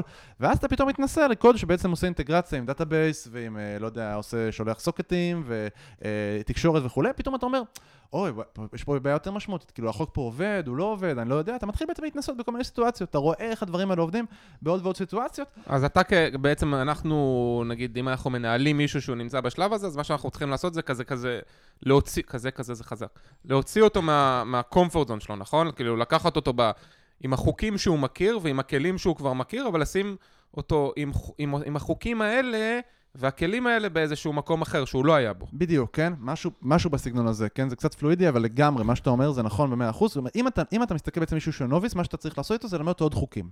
צריך ללמוד חוקים. קודם כל, צריך, תמיד צריך ללמוד חוקים, לא משנה באיזה שלב אתה נמצא, אבל נוביס אתה צריך להתרכז בללמד אותו עוד ועוד חוקים. הוא צריך להבין איך עושים דברים. נקודה. בצורה מאוד ספציפית. ועכשיו, כשאתה בעצם נהיה Advanced Beginner, הוא יודע חלק מהחוקים, אתה רוצה להגיד לו, בוא ניקח את החוקים האלה ונשים אותו בסיטואציה קצת שונה. אני רוצה פשוט מאוד לשים אותו בכל מיני סיטואציות. הפעם, כן, בוא נראה אותך משתמש בחוק הזה בסיטואציה, אני אתן דוגמה נגיד שקרתה לנו אה, בחברה. אה, מדברים ריבייסים ומרג'ים בגיט, כן? אני מת על גיט, כי גיט זו דוגמה תמיד אה, מורכבת ומסובכת, ותמיד יש את הוויכוח בין ריבייסים למרג'ים, מה צריך לעשות. מה צריך לעשות? שאלה מעולה, כן? אני לא יודע. אבל האמת שגם אני לא. אה, אף, אף אחד לא באמת יודע, אבל כאילו יש כאלה שהם נורא על זה ויש כאלה שהם נורא על זה. אה, ובאמת, אחת המפתחות שלי בעצם באה ב mode כזה של אה, למה, למה אנחנו עושים ריבייסים, למה אנחנו לא עושים מרג'ים, ואז, ואז שמתי לב, משהו מאוד מעניין, זאת אומרת שאנחנו מנסים לנהל שיחה על משהו שאצל המפתחת עצמה, היא לא מספיק מנוסה בריבייסים, זאת אומרת, היא מכירה את הקונספט, אבל היא לא מספיק מנוסה בזה, ואז אמרתי לה, עכשיו אנחנו עושים משהו אחר, עכשיו את הולכת לעשות rebase, את יודעת למה? סתם, כי פשוט רוצה שתתנסי ב rebase בסיטואציה הנוכחית. שתצברי את הניסיון הזה, כאילו, זה פשוט לא קשור עכשיו לוויכוח בכלל עם ריבייסים או מרג'ים. אני רוצה שתעשי את זה, אני רוצה שתכירי, אני רוצה שתעשי את זה, ואחרי שתכירי את זה ותתחילי להשתמש ב, בסיטואציה הזאת ב rebase, בסיטואציה בסיטואציה, השלישית ב rebase, אחר כך נוכל לעבור לשלב הבא, ותכף נדבר על, על השלב הבא באמת, שבו אנחנו נוכל לדבר על מה עדיף, מה כדאי, מה, באיזה חוק כדאי להשתמש באיזה אלטרנטיבות כבר. סיטואציה. וזה באמת מביא אותנו לשלב הבא, ויש השלב הבא הוא מה שנקרא competent, נראה לי שאני מבטא את זה טוב. כן, כן. אה, אני לא יודע איך עושים את זה, איך אה, מתרגמים את זה לעברית, אבל נקרא לזה, השלב ההוא באמצע. נראה לי שזה אה, כשיר, כאילו. כשיר. כן, כשיר. זה טוב. כן. אז זה שלב מאוד טריקי, אוקיי? בייחוד שאתה בעצם אה, בעולם שלנו בפיתוח. אה, כי בשלב הזה בעצם אתה כבר יודע הרבה חוקים, השתמשת בהם כבר בסיטואציות שונות, ואתה מתחיל להתקל בסיטואציות שהחוקים לא חלים. זה מה שאתה מתחיל, ואז אתה מתחיל, ואז, אתה מתחיל, ואז השלב נורא מבלבל, זה לא נורא לבלבל אותך, אתה כזה, רגע, אבל כאילו, אה, אתה יודע שאנשים אה. אנשים לא רואים שאתה. מגרד בראש, זה פודקאסט. רגע, אני אעשה כזה ככה, זה כאילו הוא הגירות הוא ראש גרד שלי. בראש, כן, כן. אתה כזה, אתה מרים את היד, אתה מגרד בראש, ואתה אומר לעצמך, אה, רגע, אבל כאילו, מה... מה, מה, מה זה אומר? כאילו, מה, מה, מה, מה הקטע הזה של... אבל, אבל החוק הזה לא עובד פה, ומה מה אני אמור לעשות? אולי החוק השני יעבוד פה, אולי החוק האחר יעבוד פה? ואז אתה, זה מתחיל לבלבל אותך. אני אקח את זה, אגב, לעולם, זה קרה לי גם כן בעבודה עם, אה, עם, אה, עם אחת העובדות בנושא של אה, ניהול זמן. דווקא לא מפתחת, אבל אחת העובדות בנושא של ניהול זמן. בהתחלה שבעצם היא התחילה, וזו מישהי שיחסית צעירה, שהגיעה די מהאוניברסיטה, ובעצם היא הייתה צריכה עזרה בניהול זמן. אז באופן די טבעי, הדבר הראשון שעשינו, אתה נושא של חוקים, נכון? בניהול זמן תמיד זה ככה, תדאגי, בשעה הזאת ככה, כן, וזה ככה. תדאגי שכל יום את מנקה את המשימות שלך למחר, או מה שזה לא יהיה. כן. ואז היא מתחילה לעבוד בזה, ואז כאילו למדה עוד טיפה חוקים, והיא עשתה עוד כמה דברים, והתנסתה בזה בסיטואציות שונות. ופתאום עכשיו היא הגיעה לשלב שזה נורא מבלבל אותה. כי פתאום כזה, פתאום זה לא לגמרי עובד לי עכשיו, כאילו, אבל עכשיו יש לי כאילו, לא, לא הייתי בסיטואציה שיש כאילו מלא משימות כאילו לצורך העניין בבקלוג, אגב, זירו באג פוליסי ודברים מהסוג הזה שכבר דיברתם עליהם. אה, אה, אז כאילו לא הייתי בסיטואציה הזאת, ופה פתאום זה לא לגמרי עובד לי החוק המגניב הזה שחשבתי שהוא היה מעולה בהתחלה. כאילו, מה עכשיו אני עושה? וזו סיטואציה נורא נורא מבלבלת, כי עכשיו אתה צריך לשאול את עצמך, מה, מה אני עושה? כאילו, איזה חוקים עובדים פה, איזה חוקים לא עובדים? אז עכשיו אני מתחיל להבין שיש קונטקסט, שיש סיטואציות שונות שמצריכות חוקים שונים. רק עכשיו אני מתחיל בעצם להבין את זה, אני מתחיל אה, אה, אה, לראות שכאילו, יש קונטקסט לדברים, וזה לא פשוט חוקים יבשים על סיטואציה ספציפית. רגע, הפתעת אותי רגע עם הדוגמה, כאילו, נתת דוגמה שהיא soft skills, ועד עכשיו דיברנו רק על דברים שהם ממש אה, אה, טכניים במהותם, כן? Git, אה, שפה חדשה, design pattern וכולי, כלומר, שף, כאילו. שף, כן. זה, זה שף, תופס אבל לא הכלי לניהול... אה, גם וגם. אז אה. קשה לי, קשה להגיד מה תופס ומה לא, אני אגיד את זה בצורה הכי כנה. אני מנסה, אני, אני לא רוצה שאנחנו ניקח את, ה, את המודל הזה כככה דברים עובדים, זה הדרך הנכונה, אני לא חושב שזה נכון, אני חושב שאם זה עוזר לכם, המודל הזה, להסתכל על skill מסוים ולעשות לו assessment ונותן לכם רעיונות חדשים, צריך להתייחס לזה ככה, את אם הקיטול. אתה נוביס במודל, אז אתה מסתכל על המודל הזה as is, אבל אם אתה כבר אה, בשלב יותר גבוה במודל, אתה זה- מסתכל עליו ומנסה להשליך כן, כל אחד איפה הוא נמצא, ואתה מבין שזה עולם מאוד אה, בדיוק. אפור, זה לא ממש שחור נכון, ולבן. זה ממש זה נכון, כמו, נראה לי ממש. קומפטנט זה- להגיד את המשפט הזה. כן, אני חושב שאני בערך ברמת קופטנט. וואו, אתה כמה אחד. הקומפטנטים, אגב. אמ, רגע, אז מה מה כמנהלים צריכים לעשות עם מישהו שהוא ב... ב- ב- ב- שהוא קומפטנט? אז קומפטנט זה נורא מעניין. קומפטנט אתה רוצה, קודם כל, ה- ה- מי שאתה רוצה להצמיד לו, אה, נגיד, אתה רוצה להצמיד לו אה, מישהי נגיד מאוד מנוסה, לדוגמה, כמנטור, כאילו? כמנטורית, כן, כן. לצורך העניין. אתה רוצה להצמיד, אה, או מישהו מאוד מנוסה, זה לא משנה, אתה רוצה להצמיד מישהו פשוט שהוא טיפה יותר מנוסה, אה, כי, אה, כי בעצם עכשיו אתה מתחיל להיות מסוגל להתחיל לדבר על קונטקסט. קודם לא מה שיכולת לדבר על זה, זה בלבל אותך, לא הבנת, פשוט צריך לעשות ככה וזהו, כן. כאילו, אתה תבין בהמשך למה. תבין כשתגדל. ועכשיו בעצם אתה רוצה לעשות כמה דברים. אתה רוצה לדבר על קונטקסט, אתה רוצה להתנסות עוד ועוד. זאת אומרת, כדי לעבור מהשלב הזה לשלב הבא, זה בעיקר דורש ניסיון, ופה שווה לעצור ולהגיד דבר אחד. מה מה זה קונטקסט אבל, לפני שאתה עוצר ואומר דבר אחד? קונטקסט זה בעצם, אני אתן דוגמה מאוד יפה. כי לא ש- דיברנו על זה ב- בנוביס והאדוונס בגינר בסוף. קונטקסט זה בעצם להבין שלפי, כאילו, ש- שאתה לא יכול לקחת משהו ולהוציא אותה מקונטקסט. אני כיועץ חמש שנים, התשובה הכי טובה של ליועץ לשאלה, כאילו, מה שווה לעשות בסיטואציה הזאת, זה תמיד התשובה היא, זה תלוי. כן. איזו התשובה הכי טובה. עכשיו, במה זה תלוי? בקונטקסט, נכון? אני אתן דוגמה מאוד יפה. אה, שוב, נגיד טסטים ודברים מהסוג הזה, או קוד נכון, ו- ולא יודע מה, ובראנצ'ים, ומה שאנחנו לא רוצים, יש מלא מלא מלא חוקים שאנשים אומרים, ככה צריך לעבוד, זה מה שצריך להיות. אני עבדתי בחברת סטארט-אפ שנקראת ביג פנדה. לא יודע אם אתם מכירים, חברה מדליקה, ובעצם מה שהם עשו זה פרסום באינטרנט. זו הייתה החברה, עשו פרסום באינטרנט והייתי שם העובד הראשון. אה, ובמשך השנה הראשונה כתבנו מלא דברים שקשורים לפרסום באינטרנט ומלא קוד, וכאילו הייתי יכול לקחת מלא מהחוקים האלה ובעצם ליישם אותם. אחרי שנה, כן, החברה בגדול עשתה 180 אה, אה, מעלות, פשוט מאוד אה, החליפה נושא לחלוטין, והיום היא מתעסקת ב-IT monitoring. אוקיי. יש- יש, הקשר בין זה לבין advertising מאוד מקרי. זאת אומרת שרוב הקוד שכתבנו, כשאני אומר רוב הקוד, זה אני מחמיא לעצמי, כי כל הקוד שכתבנו, בגדול הלך לפח, זאת אומרת לא השתמשנו בו אפילו לשנייה. ואז אתה שואל את עצמך, כאילו, האם כל הרולס האלה שמדברים על, אתה יודע, על קוד, ואם היינו עושים קוד נורא יפה וקוד נורא נכון והיינו עושים מלא טסטים, האם זה בכלל משנה, כאילו, האם עכשיו הקוד היה נורא נורא יפה, והוא נזרק לפח כאילו אחרי שנה, שאף אחד לא הספיק להיכנס אליו ever, האם זה משנה, כאילו, בקונטקסט הספציפי הזה? ואז אתה מבין שלקונטקסטים שונים, כאילו, יש לך לפעמים חוקים שונים שאתה צריך להשתמש בהם. ומה היה, הקונטקסט פה זה היה ה business בעצם? הקונטקסט פה היה שבעיניי, כן, יש המון המון המון אה, קונספטים לקונטקסט, כי אתה צריך לשאול את עצמך כמה עובדים יש בחברה. אה, אתה יודע, כאילו, באיזה שלב החברה, כמה לקוחות יש, מי משתמש בקוד הזה, כמה פעמים נכנסים לקוד הזה. הרבה מאוד שאלות כאלה יותר מורכבות. הקונטקסט פה היה חברה שעדיין לא סגורה על הכיוון העסקי שלה, זאת אומרת, עדיין יכולה לשנות אותו. אנחנו ממש לא סגורים על זה. אני לא בטוח שיש איזושהי סיטואציה שבה אתה בסטארט-אפ, ואתה יודע שאת, שמה שאתה עושה סגור או לא, וכאילו, זה, לדעתי ההחלטה פה היא אחרת לגמרי. זה או שאתה מחליט, אה, אתה יודע, כאילו, להיות כזה באזורים האלה של אה, master your אה, craft ודברים כאלה, ואז אתה מחליט לכתוב קוד יפה וכולי, או שאתה מחליט שלא. וזה לא באמת קשור, ו- ושתי ההחלטות האלה הן סבירות וכולי, ויש להן... אבל זה לא באמת קשור, ל... אתה לא באמת יודע מה יהיה. זה קשור, אה, אבל אה, זה כן, אני מסכים עם יפתח שזה קשור לשלב שלכם של הסטארט-אפ, כי בשלב הזה, הקונטקסט הוא שאנחנו, הדבר הכי חשוב לנו זה ללמוד, ללמוד את השוק שלנו, אני- ללמוד את הלקוחות שלנו. אז נכון, אבל... ולכן ה master your craft אבל- הוא, הוא, הערך שלו, ש... שנייה, אני רואה לא, שאתה לא, אני קוטע. אותך. ה master your craft, הערך שלו אחר כך הוא, הוא, הוא לאו דווקא יהיה משמעותי. זאת אומרת, זה שתכתוב את הקוד הכי טוב והכי יציב, אם אתה זורק אותו עוד חודשיים לפח, אז אין לך סיבה לעשות את זה, עדיף לך לשחרר מסכים קוד מהר. לגמרי, אני רק טוען שזה זהה בין כל הסטארט-אפים שנמצאים בסיטואציה של חודשיים, חודש או ארבע, כן? זה לא משהו שאתה נכון, יכול כאילו... נכון, נכון. זה הקונטקסט היחיד שיש. אני, אני אולי אנסה, תגיד לי אם אני צודק בדוגמה, אני אנסה דווקא לקחת את זה לעולם קצת יותר אה, מצומצם מאשר אה, סטארט-אפים וקונטקסט של ביזנס. דיברת קודם על, על אה, design patterns, אז באמת אני חושב שבתור novice, כשאתה לומד design pattern, אני חושב שכנראה אה, אתה תלמד את זה אולי דווקא בשלב של ה-advanced beginner, שנכנסת לאיזושהי בעיה שאתה לא יודע, ומישהו שהוא יותר מנוסה יכול אומר לך, תשתמש ב factory, תשתמש ב singleton, תשתמש בלא יודע מה.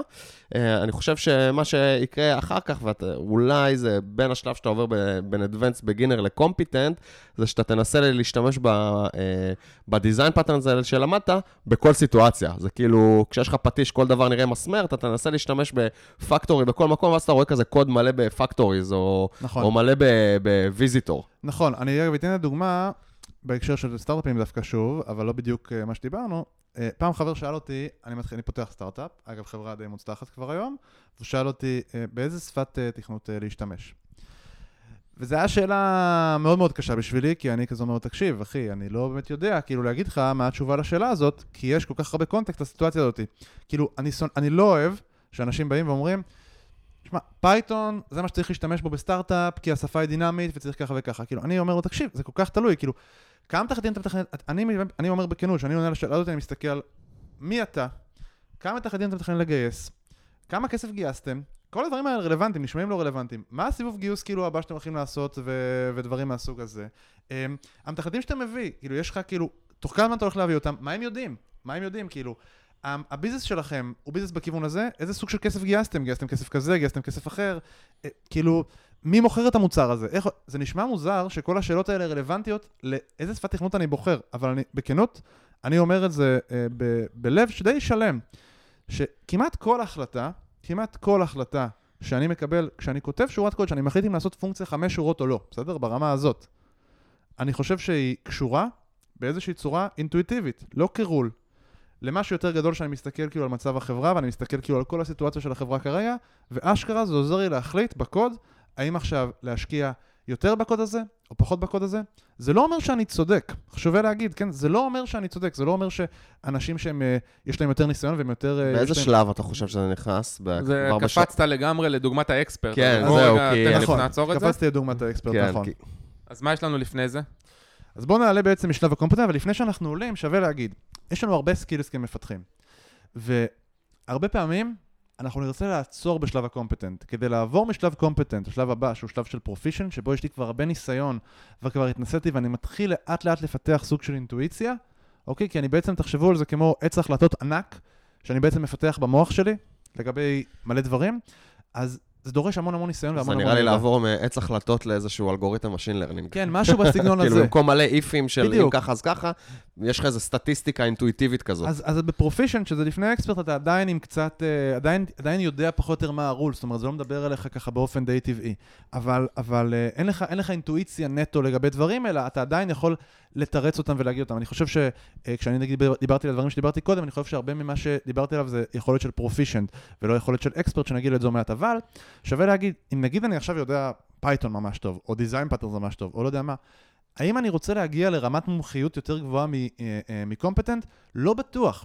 כנראה שאני ברוב הדברים שלי, ברוב ל- ה skill שלי, למה לא? איזה סיבה יש לי לא לרצות? דורש המון המון המון ניסיון והמון המון השקעה. כאילו, אתה צריך להתחיל להיכנס אה, לעומק של דברים. לגמרי. וזה, וזה בא על חשבון דברים אחרים וכש- בעצם. וכשמדברים נגיד על המפתח ג'וקר, שדיברתם עליו אה, לפני, אה, אה, לא זוכר פרק כמה 15. פרקים, זה- זה- אוי, אתם זוכרים את המספרי פרקים, זה משהו מדהים. אה, אז כשדיברתם נגיד על המפתח אה, ג'וקר הזה, אני לא בטוח שמדובר בהכרח במישהו שהוא expert בכל התחומים. אני חושב שמדובר על מישהו שהוא דווקא competent בהמון המון תחומים, וזה הופך אותו אולי לאיזשהו skill אבא כזה, כן, אני סתם מנסה לעשות איזה design ל skill הזה, ל skill אבא כזה שיש לו המון המון ניסיון, ואז הוא יודע לעשות דברים end-to-end, והוא יודע לעשות אה, דברים מקצה לקצה, וזה דורש שילוב של הרבה מאוד סקילים, ובזה הוא נהיה טוב. נכון. אני חושב שהזכרנו פעם את, ה, את המושג הזה שנקרא T-shape persons, כן? ה-T-shape זה, זה מישהו שהוא, אה, בהרבה מאוד דברים הוא, הוא competent, הוא competent, כן? הוא בהרבה מאוד דברים הוא יודע לעשות ממש ממש טוב, אבל הוא לא expert שם. ויש אולי דבר אחד או שניים שבהם הוא, הוא כנראה proficient ו expert, ואולי master וכולי וכולי. בואו אבל אולי באמת נדבר רגע על הפרופישנט עכשיו. אז הפרופישן בעצם בשלב הזה אתה כבר ממש טוב, אוקיי? אתה כבר יודע די מהר מה לעשות כמעט בכל סיטואציה. אמ, זה פשוט עדיין לא בהכרח בא לך טבעי. זאת אומרת, אתה מכיר את דרכי הפעולה האפשריים ואתה בוחר בדרך פעולה בצורה יחסית מודעת. זאת אומרת, עדיין כאילו במודעות שלך. זה הנקודה. באיזה שלב בדרך כלל אתה, בוא נגיד, בשפת פיתוח אה, שאתה... אה, אני מחפש את המילה, אתה proficient, אתה מומחה בה, לא יודע, בשפת פיתוח שאתה מרגיש הכי בנוח איתה, באיזה שלב פלוס מינוס בקריירה שלך אתה נמצא בשלב הזה של proficient לעומת קומפיטנט? זה אחרי שלוש שנים, אחרי חמש שנים, אחרי שבע שנים? זה לא נמדד בשנים? וואו, אני ממש לא יודע להגיד. אה, לדעתי, לדעתי, זה בדיוק השלב, כלומר, המעבר מכשיר ל... למומחה? איך אומרים? לא, לא מומחה, מ- proficient זה זה- מ- מ- מהו- ממוקצע, אני חושב, או ה- מיומן. אולי, אה, אבל המעבר בין כשיר לפרופישנט הוא, הוא... זה בדיוק המקום שכבר שנים לא עוזרות. כן, כלומר... אני מנסה להבין איפה רוב המתכנתים היחסית מנוסים שאני עובד איתם, איפה סביר להניח שהם יהיו בשפה שהם מרגישים בנוח. זה כנראה עניין של באמת אה, שנים פשוט, של ניסיון, בנגיד, זה יכול להיות בשפה, זה יכול להיות במשהו ספציפי, זה פשוט מאוד באמת הרבה מאוד ניס, ניסויים בסיטואציות שונות, כאילו משמעותית. ועכשיו אתה כבר יודע, זה לא שסתם התנסית בהרבה סיטואציות ואתה יודע כאילו מה, אתה, כאילו אתה יודע כבר לשייך את הסיטואציה ל, אה, לפתרון הנכון כאילו לאותה סיטואציה כרגע. ואתה מסתכל על קונטקסט הרבה יותר רחב. אתה מסתכל על מה שפחות או יותר קורה, כאילו, אתה אומר, אוקיי, בסיטואציה הזאת כבר הייתי, כי סיטואציה היא גם, שוב, היא תלויה בקונטקסט, אתה לא יכול נכון. להוציא אותה מקונטקסט. ואז אתה אומר, אתה הייתי כבר בסטארט-אפ, הייתי כבר בחברה גדולה, הייתי בסיטואציה של חמישה אנשים בחברה, הייתי בסיטואציה של עשרה אנשים, הייתי בקוד שהוא כתוב כאילו קצר, הייתי בשפה דינמית, הייתי בשפה, לא יודע, כל מיני דברים מהסוג הזה, ואז אתה יכול להגיד, אוקיי, אני יודע לקבל החלטה יותר מושכלת בהקשר הזה. אם אתה מסתכל בתוך שפת תכנות ספציפית, אז אתה יודע, כבר ראיתי כאילו דיזיינים שעם ירושה, לא יודע, אני אקח Java כדוגמה, כי זו דוגמה הכי קלה ל-OP ודברים כאלה. ראיתי כבר דיזיינים ירושה, וראיתי איך משתמשים ברפלקשנים בכל מיני סיטואציות, וראיתי מתי זה עובד, ותחזקתי קוד כזה, ודיבגתי קוד כזה, ועשיתי... אז אני כבר נמצא בכל הסיטואציות, וכבר יודע להגיד פחות או יותר מה נראה לי שיעבוד בסיטואציה הספציפית הזו. נכון, אבל בד... אגב, פרופישנט זה בקיא, אבל... אה, בקיא, תודה טוב, בקיא זה לגוגל. טוב. אבל, אה, אבל זה בדיוק בגלל הדוגמאות שעכשיו יפתח נתן, שאני חושב שכאן, ב- בשלב הזה ספציפית, שנות ניסיון זה כבר לא מספיק, כי זה תלוי ב, במה קרה בשנות הניסיון האלה, כן? יש הבדל אה, מאוד מאוד גדול בין אם, אה, לא יודע מה... האיכות של שנות הניסיון האלה. זה לא רק איכות, זה הדברים איכות שראית. לעומת כמות אני מדבר. לא כן, אבל זה, זה הדברים שראית פשוט. זה, לא זה, כן. ה- מה? לא או כן. לא וכן, כלומר, זה, זה ה-variety, כן? זה המגוון. כאילו, אם עכשיו, אה, לא יודע מה, התעסקת ב databaseים בסטארט-אפים, או התעסקת ב databaseים בחברה גדולה, זה סרט אחר לגמרי. למה? כי בסטארט-אפים סביר להניח שהיית צריך להקים את זה מאפס, וקיבלת מומחיות או, או בקיאות של builder, וכשהלכת לחברה גדולה, אז כנראה לא עשית לזה, לא הקמת את זה, אבל אבל עשית לזה maintenance בעיות. ב scale מטורף, כן, בדיוק. שזה, אתה יודע, רגע, שנייה, גל, אתה מדבר פה על ההבדל בין maintenance, בין maintainer ל builder. אתה יכול להסביר מה זה? אה, בואנה, הבאת את זה. זה היה פה אה, בדיחה במטה. כן, אמ, אז... רגע, אה, רגע, אני חייב לשאול שאלה, חיכיתי. אולי לשלב ה expert, אבל נראה לי שלב ה proficient זה ממש טוב לשאול את זה. אנחנו מדברים פה על עולם של פיתוח, ולא יודע, אני נמצא בשלב של proficient ב Java, ועכשיו אני צריך ללכת ולכתוב שפה שאני לא מכיר, אני צריך ללכת לכתוב Scala, או לא יודע מה. אני חוזר להיות novice עכשיו בשפה הזאת? אני חושב. שלא. אתה חושב שכן? שאלה סופר מעניינת. תודה רבה, גל.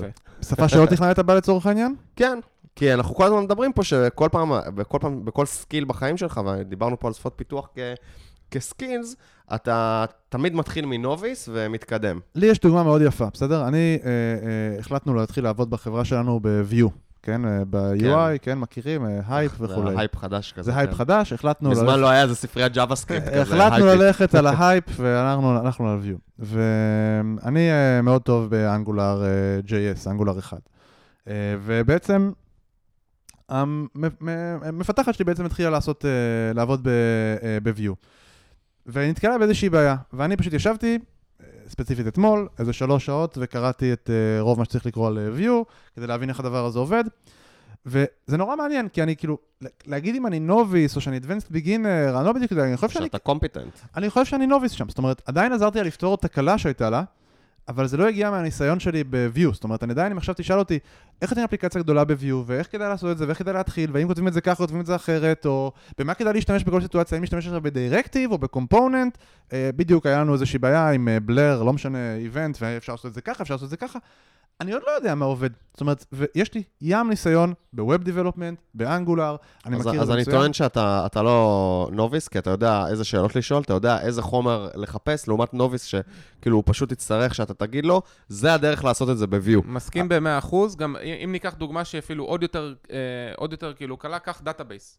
כן, אם אתה מכיר עכשיו, אם פעם היית, לא יודע, שנתיים, יש לך שנתיים ניסיון סבבה ב-queries ל Oracle database, אחרי זה תעבור ל Postgres, לא, עזוב, זה עוד שניים דומים, אחרי זה תעבור לקסנדרה. אז אם תעבור אחרי זה לקסנדרה, כבר פה יש לך, פה יכול להיות שאתה כן כאילו... אבל אה, אתה תדע- איזה תראו, שאלות לשאול, כמה אני- כתיבות, נכון. כמה קריאות, זה איזה נכון, גודל זה של נכון, אני שאילתות. יותר טוב בלמידה, בסדר? של שפת תכנות חדשה או של טכנולוגיה חדשה.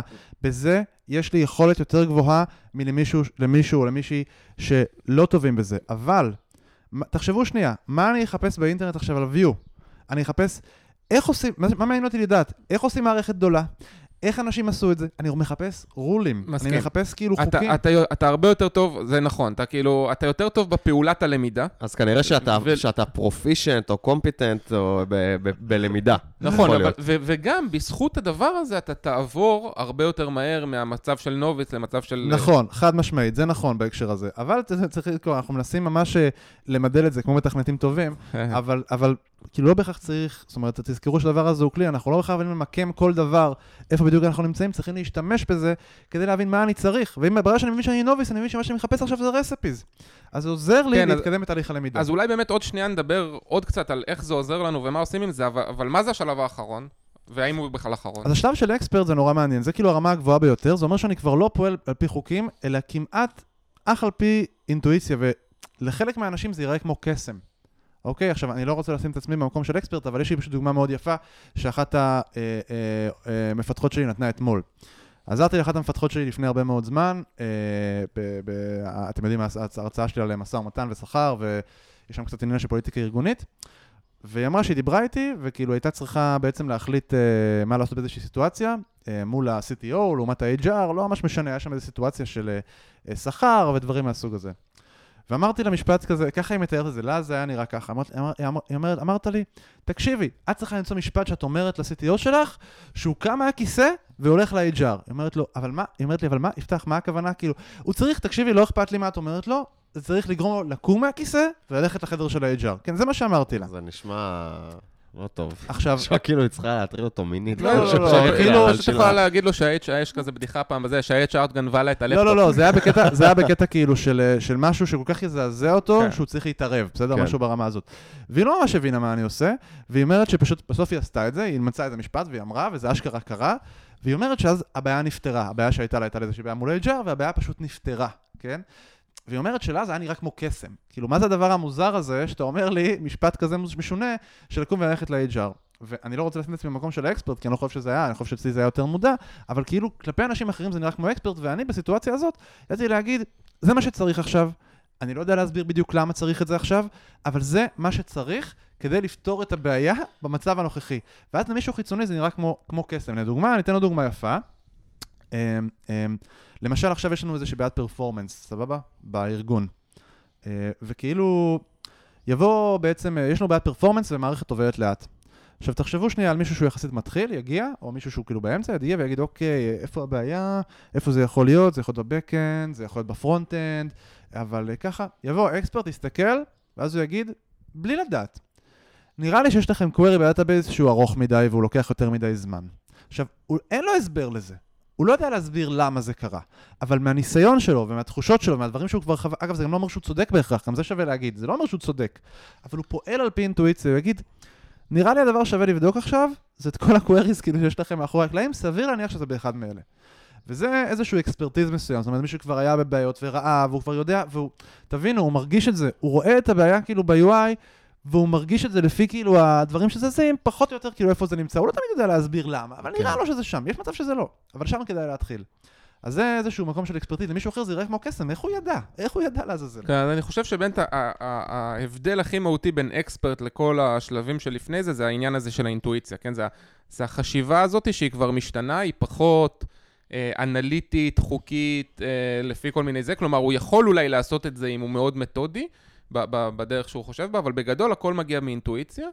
אבל השאלה היא, א', מה אותו בן אדם, כלומר זהו, הוא חסום ברמת ההתקדמות שלו באותו skill, וב', האם מה אנחנו כמנהלים צריכים, מה אנחנו עושים עם האנשים האלה. אז קודם כל רובנו לא experts, כן, שווה להגיד, כאילו, כמות כן. ה experts כאילו היא ממש... אולי- אולי נמוכה. במשהו מאוד מאוד מצומצם אנחנו בדיוק. expert. אולי משהו מאוד מאוד מצומצם, רובנו... נגיד, אבל הכל הוא ככה, נכון? כל ה skill שדיברנו פה, זה לא, זה לא שאנחנו דיברנו על אנשים, דיברנו על ה skill שלהם, כלומר, אתה יכול להיות, לא יודע מה, proficient במשהו, ובמשהו אחר... לגמרי, לגמרי. זה אה, יפתח אמר לנו בוואטסאפ שאתה expert בהליכה, כולנו expert בדיוק, בדיוק, כן, בהליכה. אמרנו, כולנו experts נגיד בהליכה, האמת שאני פחות. כשאתה עושה הליכה, אתה לא חושב על זה, וכשאתה מועד, אתה לא חושב על זה, ואתה מתקן את זה, ואתה לא יודע אם צריך להסביר, או היה לכם את פרק עם ענבר על data scientist שדיברה על לזהות חתול. אז כאילו, כולנו expertים בלזהות חתול, כן? כאילו, אתה לא יכול להסביר את זה בדיוק ולהגיד יש כאילו למה... ל Uncle Bob באחת ההרצאות שלו, Uncle Bob, מה- שאני תמיד מזכיר אותו בהקשר של הספר Clean Code, אז יש לו באחת ההרצאות שלו, אה, לכו תנסו להסביר אה, למחשב איך לקשור אה, שרוכים בנעליים. כאילו, זה פעולה כל כך אינטואיטיבית שאנחנו כל כך מומחים בה, וכאילו, לך תכתוב תוכנה שעושה את זה, אתה לא תדע בחיים, כאילו, בדיוק. לתאר את זה. כן, זה ממש הסיטואציה. אז כאילו, אמ, זה לא שאתה, כדי לשמור על expert, כדי לשמור על expertיזה שלא שאלת, גל, אז אתה צריך להמשיך להתנסות, אתה צריך להמשיך להתנסות בסיטואציות, אתה מחליט עם הזמן, כן? אם אתה לא תמשיך להתנסות, תמשיך ללמוד דברים חדשים, מתכונים חדשים שצצים, כי זה שאתה expert זה לא אומר שאתה יודע הכל, כן?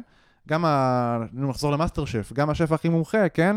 יש דברים עדיין שהוא צריך לדעת, שהוא צריך להכיר, זה רק יעזור לו להישאר expert בתחום מסוים. אם אתה תישאר expert יותר מדי בלי ללמוד דברים חדשים, אתה פשוט תחליד, ואתה פשוט תהפוך להיות expert, אפשר לקרוא לזה עדיין expert, אבל פשוט מאוד מאוד לא רלוונטי. תגיד, כדאי אבל להיות expert?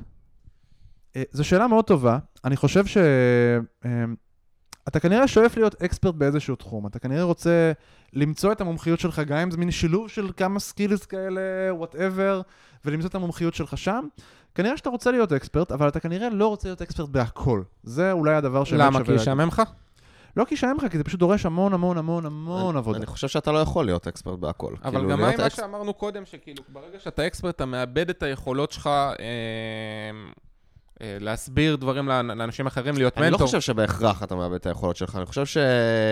שהרבה פעמים אתה מאבד את היכולות שלך, כי קשה לך להזדהות איתם. יש גם אנשים שהם יכולים להיות אקספרט באיזושהי טכנולוגיה ספציפית, אבל גם אקספרט בהדרכה, כי הם ממש התמחו בלהבין את הצד השני, בהתחלה על פי סט חוקים, ואחר נכון. כך על פי אינטואיציה, והם יכולים עדיין להסביר משהו בצורה מאוד זהו, טובה. צריך לזכור שמה שנקרא, אם אתה לא יודע להסביר, תחשוב שנייה שאתה novice, כן? אתה מישהו מאוד מתחיל. אתה לא יודע להסביר דברים, אבל אתה כן יודע להגיד, הנה, תראה, זה הסט של חוקים שקיבלתי, אז כאילו, יחסית קל לך להסביר ל novice אחר. או אם אתה Advanced Beginner, אתה גם יודע להגיד, הנה סט של חוקים, אתה צריך להשתמש בזה בסיטואציות כאלה וכאלה. יחסית קל לך להסביר. כשאתה expert, אתה צריך עוד skill מסוים כדי להסביר את מה שאתה עושה. אתה צריך skill חדש, skill של הדרכה. skill של הדרכה, skill של הובלה, skill של אה, של ללמד. אני, אני, אתם קצת מתחמקים, כן? כלומר, אני מנסה בכל זאת להבין למה למישהו להיות expert, כלומר, כמו שאתם אומרים, זה הרבה מאוד השקעה. אמ, האם זה לא מספיק? האם לא עדיף אולי אפילו לא לעשות את ההשקעה הזאת, להישאר בהמון המון דברים, competent או proficient או whatever, כי ההשקעה ל expert היא, היא, היא, היא משמעותית הרבה יותר גדולה, ואולי זה בעולם שלנו, שאתם יודעים, הכל נמצא ב Stack Overflow וכולי, ואתה עושה copy paste, זה מספיק. אני מסכים, אני חושב שיש כמה דברים אולי יותר, אה, היום אגב מדברים על אה, חינוך והמאה ה-21, ומדברים על אה, 121 skills ו soft skills ודברים כאלה. בעיקר, מה שהתחילו להבין זה באמת שהדברים שאתה רוצה להשקיע בהם זה יותר ה soft skills. נגיד, להיות, אה, לתת ביקורת טוב, או, או לעשות תקשורת טובה, או להיות יצירתי, או ללמוד, אלה skills שאתה רוצה להשקיע בהם ולהיות בהם כנראה expert. סביר להניח שפחות קריטי לך היום, כן, זה מה ששוב, למדנו היום ב-2018 להבין, שה skills שאנחנו רוצים גם ללמד, ללמד את הילדים שלנו, זה דווקא לא להיות expert ב skill מאוד ספציפי אה, אה, טכני, אלא ביותר soft skills שכנראה ישרתו אותך לכל החיים. מגניב. אה, טוב, נראה לי, אה, יפתח, בוא ננסה לעשות איזה סיכומון כזה. בוא, בוא תתאר לנו ככה מהר את אה, חמשת השלבים, ואיך אני- אני... מה אני צריך לעשות כדי לעבור בין שלב לשלב. אוקיי, אז אם אתה נוביס, מה שאתה בעצם מחפש עכשיו, תזכרו, זה רספיז, זה רולים פשוטים למה אני צריך לעשות. ואם אתה מנהל, אה, אה, או מנהלת של, אה, של מישהו כזה, אתה אה, צריך בעצם לעזור לו גם כן למצוא יותר רולים ולתת לו יותר רולים לעשות. השלב הבא זה Advanced Beginner, ברגע שיש לך כמה רולים. אה, מה שאתה בעצם רוצה עכשיו לעשות זה להתחיל לנסות ברולים האלה בסיטואציות שונות. צריך לשים את עצמך בסיטואציות שונות אה, כדי לנסות רולים שונים. איך עברת בין נוביס לאדוונס בגינר? פשוט למדת כמה רולים. אוקיי. למדת הרבה רולים והתחלת להתנסות בהם. אה, וכשאתה בעצם Advanced Beginner, מה שאתה רוצה לעשות עכשיו, אתה רוצה להתנסות בסיטואציות שונות. ואם אתה אה, מנהל של, אה, של מישהו כזה, אתה רוצה להכריח אותו לשבת בסיטואציות אחרות. להגיד, אל תעשה את זה ככה, תעשה את זה עם זה. הפעם אני רוצה שלא תשתמש בכלל בשל, הפעם אני רוצה שתעשה את זה רק בקוד שנראה ככה, הפעם תעשה פונקציה של חמש שורות. ואיך אתה עובר לקומפטנט?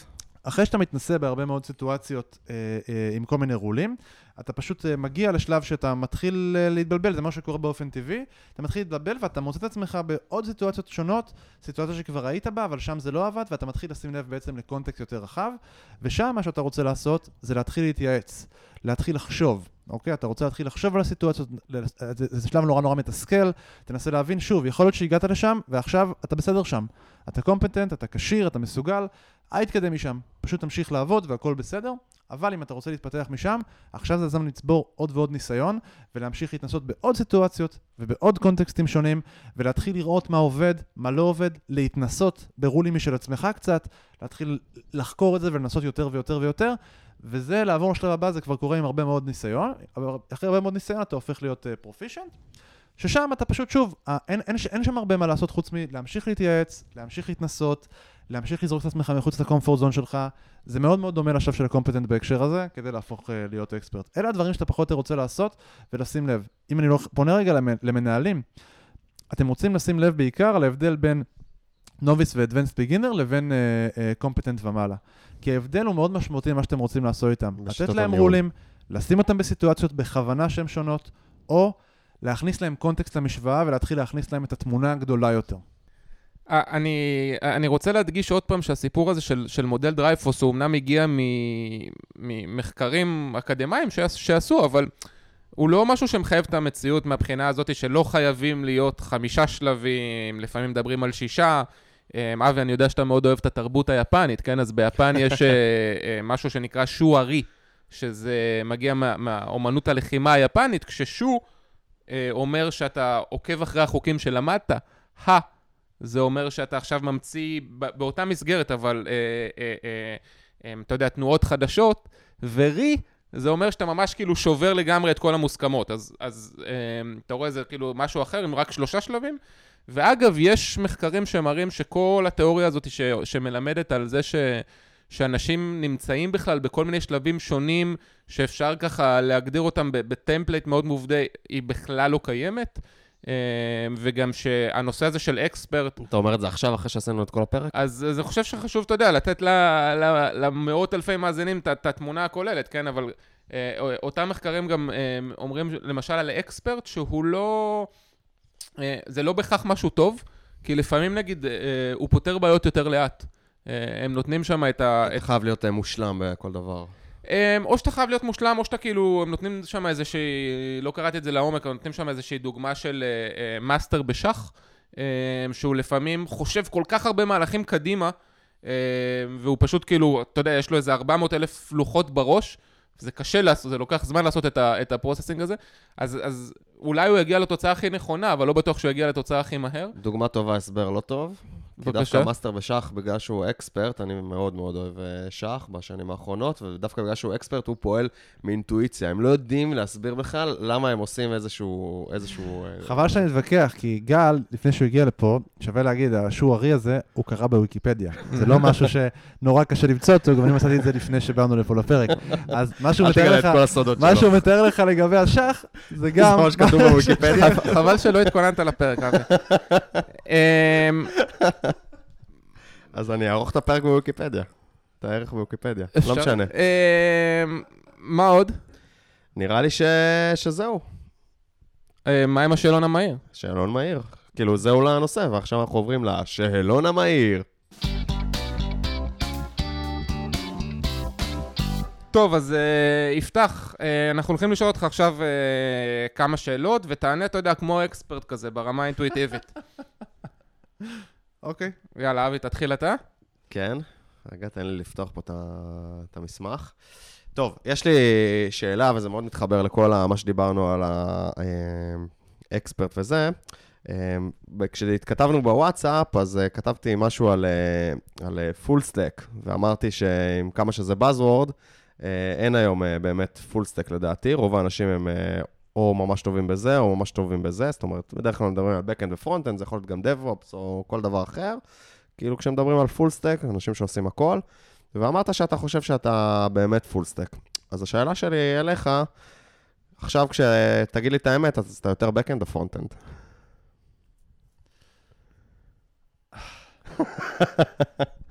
אני לא יודע להגיד. קח את הזמן. לא, אני לא יודע להגיד, כאילו, ה- אני, אני כאילו פשוט אוהב, אני אוהב לתכנת, ממש. אז אני פשוט אוהב אה, זה הכל, לא צריך להתבייש בזה. כאילו, אני קצת מתבייש, אבל אני לא, אני באמת אוהב לתכנת הכל. אה, היה לי המון המון ניסיון ב frontend בשנים האחרונות, אבל באמת, אה, עשיתי מערכת ב scale מאוד מאוד גבוה, שעושה סוג של טקסט כזה, יותר בסגנון וואטסאפ, אה, פיתחתי את זה, פיתחתי frontend נורא נורא מתקדם עם קנבאס בחברה שקוראים לה רבלו, ועשינו דברים מאוד מאוד מגניבים, כאילו, עם, אה, ודיברתי performance ב frontend, ודיברתי performance ב backend, אז כאילו, ועשיתי גם הרבה DevOps, כאילו, בכלל התחלתי בהרבה מקומות כאלה אתה של... דבק בדעה שלך שאתה באמת full stack אמיתי. תקשיב, אני פשוט אוהב את כל הדברים האלה, ואני אני מת על זה, אז אה, זהו, לא יודע, לא יודע להגיד מה אני. יותר. תגיד, סיפרת לנו offline כזה על הערכים שיש בסטארט-אפ, דיברת על זה שיש שם איזה שלושה ערכים בסיסיים, כן, עבודת צוות, אה, משהו באזור של אה, אה, being humble, נכון? והשלישי הוא היה אה, כזה הכל אפשרי, או aiming high, או משהו בסגנון הזה, נכון? הכל אפשרי, כן. הכל אפשרי. אה, אם אה, היית נתקע לי בודד, איזה ערך מש- מהשלושה האלה היית לוקח איתך? אני לא ידעתי שאפשר לקחת ערכים ככה בצורה כזאת. ערכים זה הכי קל לקחת. כן, אתה לא צריך שום לא, דבר. אני כאילו, לא ידעתי שצריך לוותר על אחד, זה הקטע. אז זאת השאלה הבאה, אגב. על איזה ערך היינו מוותרים? על איזה ערך היית לוקח? רגע, אבל מה, אתה עושה ספוילרים, קודם שנענה על השאלה הזאת. צודק. אני לא חושב שהייתי לוקח איזה ערך, אה? הדברים האלה. אני לא יודע, עלי בודד, בוא נסתכל על ה context, ננסה להבין את זה לפי הקונטקסט. אה, הוא competent. כנראה שכאילו אם הייתי עלי בודד, אז אני בודד, אז עבודת צוות פחות חשוב לי, ואני חושב שהכל אפשרי, כאילו, זה מה שהכי חשוב כרגע. ואם היית צריך להשאיר ערך אחד מאחור, מה היית משאיר מאחור? וואו. נראה לי שהוא אמר, לא, עבודת צוות. לא, לא הייתי משאיר עבודת צוות בחיים. בעלי בודד? וואי, וואי, וואי. אני לא חושב, אני לא חושב שהייתי מסוגל. עשינו כל כך הרבה עבודה על הערכים האלה, אה, והשארנו הרבה ערכים נורא נורא נורא חשובים כבר מאחור. אני לא חושב שאני הייתי מסוגל להשאיר אה, את אחד הערכים האלה מאחור. כאילו, אפשר, אבל זה פשוט אה, ייצר... כאילו, אם אתה שואל אותי שוב, בקונטקסט של החברה שלנו, אני חושב שהשלושה האלה הם חשובים, ואם היינו מש... מורידים את אחד מהם, אז זה היה מייצר תרבות אחרת לחלוטין. בן אדם עם ערכים. אה, מה החלום הרטוב שלך בנוגע לסטארט-אפ שלך? לאן אתה רואה אותו גדל? איפה היית רוצה שהוא יהיה עוד כמה שנים? יש אה, בחור בשם אה, מוחמד יונס, שזכה פרס נובל לשלום ב-2006, ובעצם עשה שינוי משמעותי בעוני בבנגלדש. ואחד הדברים שהוא שינה, אז הוא שינה באחוזים ממש את, את העוני שיש בבנגלדש, זאת אומרת, את אה, אחוז העוני, לא זוכר באיזה אחוזים זה היה, ברמת העשרות, פשוט הוריד את זה באחוזים רבים, וזו הסיבה שהוא זכה אגב פרס נובל, נובל לשלום ולא לכלכלה, כי אה, אה, עוני זה הדבר שהכי בעצם אה, אה, פוגע בחיי אדם, אה, גורם למוות וכולי. הייתי רוצה פשוט להוריד את העוני בישראל. ואולי גם לזכות בפרס נובל לשלום. לא, זה פחות. תגיד, אחת ההרצאות הכי... בטח, אתה יודע, כשאנחנו, אנשים אה, ישמעו שעשינו פודקאסט עם אה, יפתח בר וזה, הם יגידו, וואו, איזה מגניב, אנחנו הולכים עכשיו לשמוע את כל הסודות על אה, משכורות ושכר וכל הדברים האלה. אז נעשה בעתיד הרצאה על שכר וכולי, אבל תן רגע איזה טיפ של אלופים. אתה מתחיל הכי מהר שלך? לא. אני כל הזמן מגביר. אה, קודם כל, אני אשמח לבוא להרצאה, לעשות פודקאסט גם על השכר. וואו.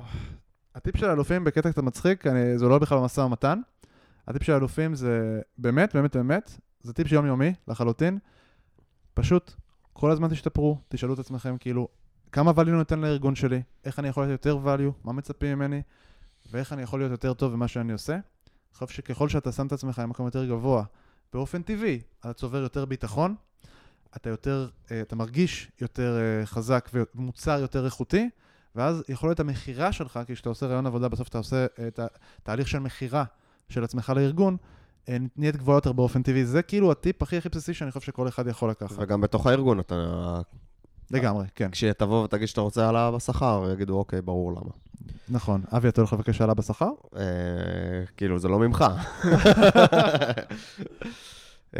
מה אתה רוצה להיות כשתהיה גדול? מוחמד אה, יונס. חוץ מזוכה פרס נובל לשלום? לא, אני לא רוצה להיות פלוחי פרס נובל לשלום, אני רוצה לשנות אה, משהו משמעותי. אה, בכנות, כאילו, החברה הזאת, אנחנו מקווים שזאת תהיה החברה האחרונה שאנחנו נעבוד בה, ואני מקווה שפשוט החברה הזאת תהיה חברה משמעותית בישראל, שהילדים של כולנו, אתה בטח הסטארט-אפיסט הראשון שאומר דבר כזה. אני, אתה יודע, אני לא יודע, אני מקווה שלא. בסדר, זה בסדר שהוא לא יהיה לא, הראשון. לא. אם אני הראשון, אני מקווה שאני לא האחרון, בוא נגיד את זה ככה. זה משפט יפה. תכלס, אני כאילו חי את החלום, להגיד את האמת, כאילו. אני פשוט רוצה שהחברה תצליח, וזה מה שבאמת משמעותי בשבילי, ואני ממש בונים את החברה בשביל אה, שהיא תמשיך, ובא לי כאילו שהילדים שלנו ידברו על, אה, על החברה שלנו ועל המוצר שלנו כמשהו שהוא, כמו שמדברים על, אה, לא יודע, יס, שטראוס, בנקים שאנחנו מכירים. הלוואי. משהו שמוכר וכאילו ברור לחלוטין. מגניב, בחר מספר בין 2 ל-4. בחרתי, מה הוא? מה שאתה חושב שוב. תן לנו שלושה אנשים נוספים ל- לפודקאסט, שנזמין כאורחים. טוב, קודם כל, אה, יש את השותף הקודם שלי, אביב בן יוסף, אה, שלדעתי הוא, כאילו, אם, אם שמים כמעט על כל הסקלות את המפתחים בארץ, הוא נמצא בטופ 5 לדעתי, ברמה הזאת. אני ממש ממליץ לדבר איתו. אה, יש את אשתי שלא תגיע לפה, אה, שקוראים לה דניאל שושן, והיא מנהלת בביג פנדה, ולדעתי היא פשוט, אה, יש לה אינטואיציה מדהימה בניהול, אה, ואני, יש לי מזל גדול לחברה שלנו שהיא אשתי, כשאני יכול להתייעץ איתה על הרבה דברים. למה היא לא תגיע לפה? נראה, אולי כן תגיע. אוקיי. תנסו לשכנע אותה. דניאל, תגיע. אה, קוראים לה שוש גם, זה עוד שם שלה. אה, ואני חושב שיובל אה, השותף אה, והמנכ"ל שלנו. אה, יובל הוא אקס קלרנה, נכון? היה product manager בקלרנה ישראל? יובל אה, מכר חברה לקלרנה, ואז הוא בעצם אה, הקים, היה חלק, אחד- מאלה שהקימו את המרכז פיתוח בארץ, היה CTO של קלרנה, ועבר לגור בשוודיה, וניהל שם גם את מוצר. product manager מדהים, בן אדם מדהים כאילו, עם ערכים מטורפים. אני לא יודע באיזה נושאים אפשר להביא אותו, אבל הוא איש שתמיד כיף לדבר איתו. אנחנו נמצא. אז יפתח, תודה רבה, היה ממש ממש ממש גם מעניין וגם כיף. כן, נפתח, המון תודה שהגעת, היה ממש מעניין. Uh, זהו, אנחנו מזכירים לכם uh, בנוהל, uh, תמצאו אותנו בפייסבוק, מפתחים חסרי תרבות ומפתחים חסרי תרבות הקבוצה, uh, טוויט בטוויטר. מה הולך בטוויטר היום, גל? אה, יש הרבה מאוד פעילות, תתחבר. אני אבדוק מה קורה בטוויטר. רביו חמישה כוכבים ב iTunes, אתם מוזמנים לשלוח לנו מייל, notarbut.gmail.com, להירשם באתר שלנו לניוזלטר, ופידבק, פידבק. פידבק, תמיד אנחנו אוהבים לשמוע פידבק, ושיהיה לכם יום קסום. שיהיה יום קסום. יום קסום, נתראה בפרק על השכר, חברים. ביי ביי. ביי.